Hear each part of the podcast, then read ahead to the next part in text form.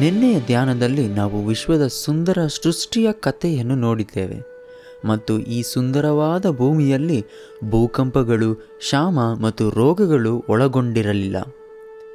ಮನುಷ್ಯನನ್ನು ಎಲ್ಲ ರೀತಿಯಲ್ಲೂ ದೇವರು ಪರಿಪೂರ್ಣ ಜೀವಿಯಾಗಿ ರಚಿಸಿದರು. ನೆನ್ನೆಯ ಪ್ರಶ್ನೆ ಏನೆಂದರೆ, ಏನಾಯಿತು? ಯಾಕೆ ಭೂಮಿ ಬದಲಾವಣೆಯಾಯಿತು? ಇಂದಿನ ಧ್ಯಾನದ ಶಿರೋನಾಮೆ ಕೆಳಗೆಲ್ಲ ಆಮೆಗಳೇ. ಇದು ಆದಿಕಾಂಡ ಒಂದನೇ ಅಧ್ಯಾಯ ಒಂದನೇ ವಚನವನ್ನು ಆಧರಿಸಿದೆ. ಅದು ಹೇಳುವುದೇನೆಂದರೆ ಆದಿಯಲ್ಲಿ ದೇವರು ಆಕಾಶವನ್ನು ಮತ್ತು ಭೂಮಿಯನ್ನು ಸೃಷ್ಟಿ ಮಾಡಿದನು.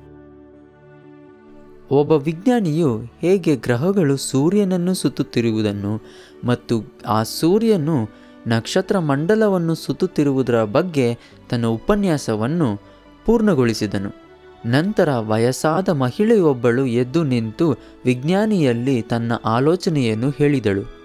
ಈ ಭೂಮಿಯು ಆಮೆಯ ಬೆನ್ನಿನ ಮೇಲೆ ಕುಳಿತಿರುವ ಒಂದು ಸಮತಟ್ಟಾಗಿದೆ ಎಂದು ಆಕೆಯು ಹೇಳಿದಳು.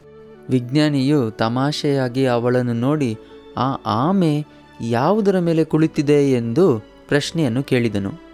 ಅದಕ್ಕೆ ಆ ಸ್ತ್ರೀ, ಆ ಆಮೆ ಮತ್ತೊಂದು ಆಮೆಯ ಬೆನ್ನಿನ ಮೇಲೆ ಕುಳಿತುಕೊಂಡಿದೆ ಎಂದು ಉತ್ತರಿಸಿದಳು. ವಿಜ್ಞಾನಿಯು ಮತ್ತೊಮ್ಮೆ ತಮಾಷೆಗೆ, ಆ ಆಮೆ ಯಾವುದರ ಮೇಲೆ ಕುಳಿತಿದೆ ಎಂದು ಕೇಳಿದನು. ಆಕೆಯು ಮತ್ತೊಂದು ಆಮೆ ಎಂದು ಉತ್ತರಿಸಿದಳು. ವಿಜ್ಞಾನಿಯು ಮತ್ತೊಂದು ಪ್ರಶ್ನೆ ಕೇಳುವ ಮೊದಲು ಆಕೆ ಹೇಳಿದೇನೆಂದರೆ, ನಿಮ್ಮ ಉಸಿರನ್ನು ಉಳಿಸಿ, ಅದರ ಕೆಳಗೆಲ್ಲ ಆಮೆಗಳೇ ಎಂದು ಹೇಳಿದಳು. ಆದರೆ ಆ ಕಥೆಯು ಮಾನವನ ಅಸ್ತಿತ್ವದ ಅತ್ಯಂತ ನಿರ್ಣಾಯಕ ವಿಷಯವಾದ ಬ್ರಹ್ಮಾಂಡದ ಸ್ವರೂಪದೊಂದಿಗೆ ವ್ಯವಹರಿಸುತ್ತದೆ. ನಮ್ಮದೇ ಆದ ಆಯ್ಕೆ ಇಲ್ಲದೆ ನಾವು ಕಂಡುಕೊಳ್ಳುವ ಈ ಜಗತ್ತು ಯಾವುದು? ನಾವು ಯಾಕೆ ಇಲ್ಲಿದ್ದೇವೆ? ನಾವು ಇಲ್ಲಿ ಹೇಗೆ ಬಂದೆವು? ಮತ್ತು ಅಂತಿಮವಾಗಿ ನಾವು ಎಲ್ಲಿ ಹೋಗುತ್ತಿದ್ದೇವೆ? ಈ ಪ್ರಶ್ನೆಗಳ ಉತ್ತರವು ಬಹಳ ಮುಖ್ಯವಾಗಿದೆ. ಯಾಕೆಂದರೆ ನಮ್ಮ ಜೀವನಕ್ಕೆ ಇದು ಅರ್ಥವನ್ನು ನೀಡುವಂಥದ್ದಾಗಿದೆ ನಾವು ಯಾರೆಂದು ಮತ್ತು ನಾವು ಇಲ್ಲಿ ಹೇಗೆ ಬಂದೆವು ಎಂಬುದನ್ನು ನಾವು ಅರ್ಥ ಮಾಡಿಕೊಂಡಾಗ, ಅದು ಈ ಜಗತ್ತಿನಲ್ಲಿ ನಾವು ವಾಸಿಸುವ ರೀತಿ ಮತ್ತು ನಾವು ಹೇಗೆ ನಡೆದುಕೊಳ್ಳಬೇಕು ಎಂಬುದನ್ನು ನಾವು ತಿಳಿದುಕೊಳ್ಳಬಹುದು.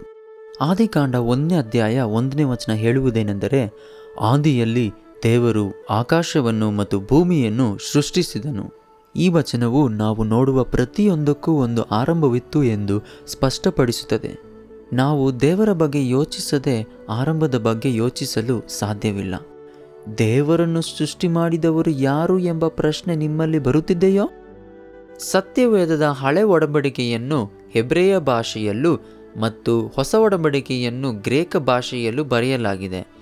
ಮತ್ತು ಕೆಲವು ಸ್ಥಳಗಳಲ್ಲಿ ಅರಮಿಕ್ ಭಾಷೆಯನ್ನು ಕೂಡ ಬಳಸಲಾಗಿದೆ ಎಂದು ನಮ್ಮೆಲ್ಲರಿಗೂ ತಿಳಿದಿದೆ. ಹೆಬ್ರಿಯ ಭಾಷೆಯಲ್ಲಿ ದೇವರು ಅಂತ ಹೇಳುವ ಪದಕ್ಕೆ ಯಾವೆ ಎಂಬ ಪದ ಉಪಯೋಗಿಸಲಾಗಿರುತ್ತೆ. ಈ ಹೆಬ್ರಿಯ ಪದದ ಅರ್ಥವೇನೆಂದರೆ ಸ್ವಯಂ ಅಸ್ತತ್ವ ಅಂತ ಅರ್ಥ. ಆದಿಕಾಂಡ ಒಂದನೇ ಅಧ್ಯಾಯ ಒಂದನೇ ವಚನ ಸ್ಪಷ್ಟವಾಗಿ ಹೇಳುವುದೇನೆಂದರೆ ದೇವರು ನಮ್ಮೆಲ್ಲರಿಗಿಂತ ಮೊದಲಿದ್ದವನು. ಆತನು ತಾನೇ ಎಲ್ಲ ಸೃಷ್ಟಿಯೇ ಏಕೈಕ ಕಾರಣ ಎಂದು ನಾವು ನೋಡಬಹುದು. ಆದಿಕಾಂಡ ಒಂದನೇ ಅಧ್ಯಾಯ ಒಂದನೇ ವಚನದಲ್ಲಿ ದೇವರು ಸೃಷ್ಟಿಕರ್ತನು ಎಂದು ದೃಢಪಡಿಸಲು ಪ್ರಯತ್ನಿಸುತ್ತಿಲ್ಲ. ಅದನ್ನು ನಾವು ನಂಬಿಕೆಯಲ್ಲಿ ಸ್ವೀಕರಿಸಬೇಕಾಗಿದೆ ಅಥವಾ ನಿರಾಕರಿಸಬೇಕಾಗಿದೆ. ಸೃಷ್ಟಿಯ ಸಮಯದಲ್ಲಿ ನಮ್ಮಲ್ಲಿ ಯಾರೂ ಇರಲಿಲ್ಲ. ನಮ್ಮ ಸ್ವಂತ ಸೃಷ್ಟಿಯ ಸಮಯದಲ್ಲಿ ನಾವಲ್ಲಿರುವುದೆಂಬುದು ತಾರ್ಕಿಕವಲ್ಲ. ನಾವು ಅಸ್ತಿತ್ವದಲ್ಲೇ ಇರದಿದ್ದರೆ ಸೃಷ್ಟಿಯ ಸಮಯದಲ್ಲಿ ಇರಲು ಸಾಧ್ಯವಿಲ್ಲ. ಇಬ್ರಾಯರಿಗೆ ಬರೆದ ಪತ್ರಿಕೆ ಹನ್ನೊಂದನೇ ಅಧ್ಯಾಯ ಒಂದನೇ ವಚನ ಹೀಗೆ ಹೇಳುತ್ತೆ. ನಂಬಿಕೆಯು ನಿರೀಕ್ಷಿಸುವವುಗಳ ನಿಜ ಲಕ್ಷಣವು ಕಾಣದವುಗಳ ನಿದರ್ಶನವೂ ಆಗಿದೆ.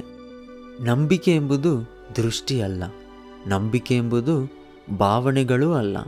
ನಂಬಿಕೆ ವಾಸ್ತವವಲ್ಲ. ನಂಬಿಕೆಯು ನಾವು ನೋಡದ ವಿಷಯದ ಮೇಲೆ ವಿಶ್ವಾಸವನ್ನು ಇಡುವುದು. ನಂಬಿಕೆಯು ದೇವರ ವಾಗ್ದಾನಗಳನ್ನು ಹಕ್ಕುಕೊಳ್ಳುತ್ತದೆ ಮತ್ತು ವಿಧೇಯರಾಗಿ ಫಲವನ್ನು ನೀಡುತ್ತದೆ. ನೂರನೆಯ ಕೀರ್ತನೆ ಮೂರನೇ ವಚನ ನಮ್ಮ ಗಮನವನ್ನು ಸೆಳೆಯುವ ವಚನವಾಗಿದೆ. ಯಾಕೆಂದರೆ ಅದು ಹೇಳುವುದೇನೆಂದರೆ ಕರ್ತನು ಅವನು ದೇವರೆಂದು ತಿಳಿಯಿರಿ ಎಂದು ಹೇಳುತ್ತದೆ. ಆತನೇ ನಮ್ಮನ್ನು ರೂಪಿಸಿದನು, ನಾವೇ ಅಲ್ಲ. ಈ ಜಗತ್ತಿನಲ್ಲಿ ಇರುವುದು ನಮ್ಮ ಆಯ್ಕೆಯಿಂದ ಅಲ್ಲ. ನಾವು ಇಲ್ಲಿರುವುದಕ್ಕೆ ಕಾರಣವೇನೆಂದರೆ ನಮ್ಮಲ್ಲಿ ಪ್ರತಿಯೊಬ್ಬರಿಗೂ ದೇವರಲ್ಲಿ ಒಂದು ಉದ್ದೇಶವಿದೆ. ನಾವು ದೇವರ ಸ್ವರೂಪದಲ್ಲಿ ರಚಿಸಲ್ಪಟ್ಟಿದ್ದೇವೆ. ಆದ್ದರಿಂದ ನಾವು ವಾಸಿಸುವ ಈ ಜಗತ್ತಿನಲ್ಲಿ ಆತನ ಗುಣಲಕ್ಷಣಗಳನ್ನು ಪ್ರತಿಬಿಂಬಿಸಬೇಕಾಗಿದೆ. ಇಂದಿನ ಧ್ಯಾನದಲ್ಲಿ ನಾವು ಕಲಿತ ಕೆಲವು ಪ್ರಮುಖ ಅಂಶಗಳನ್ನು ನೋಡೋಣ. ಮೊದಲನೇದಾಗಿ, ಆದಿಯಲ್ಲಿ ದೇವರು ಆಕಾಶವನ್ನು ಮತ್ತು ಭೂಮಿಯನ್ನು ಸೃಷ್ಟಿಸಿದನು. ಎರಡನೇದಾಗಿ ದೇವರು ಎಂಬ ಪದಕ್ಕೆ ಹೆಬ್ರೆಯ ಅರ್ಥ ಸ್ವಯಂ ಅಸ್ತತ್ವ. ಮೂರನೇದಾಗಿ, ದೇವರು ಈ ಜಗತ್ತನ್ನು ಸೃಷ್ಟಿಸಿದನು ಎಂದು ನಾವು ನಂಬಿಕೆಯಿಂದ ವಿಶ್ವಾಸಿಸಬೇಕಾಗಿದೆ. ನಾಲ್ಕನೇದಾಗಿ, ಈ ಜಗತ್ತಿನಲ್ಲಿ ಇರುವ ನಮ್ಮೆಲ್ಲರಿಗೂ ದೇವರು ಒಂದು ಉದ್ದೇಶವನ್ನು ಇಟ್ಟಿದ್ದಾನೆ ಎಂದು ನಾವು ಕಲಿತೆವು. ನಾಳೆಯ ಧ್ಯಾನದಲ್ಲಿ ನಮ್ಮನ್ನು ರಚಿಸಿದವರ ಸ್ವರೂಪದ ಬಗ್ಗೆ ಇನ್ನಷ್ಟು ಕಳೆಯೋಣ ಅಲ್ಲಿಯವರೆಗೂ ದೇವರು ನಿಮ್ಮನ್ನು ಆಶೀರ್ವದಿಸಲಿ. ಆಮೇನ್.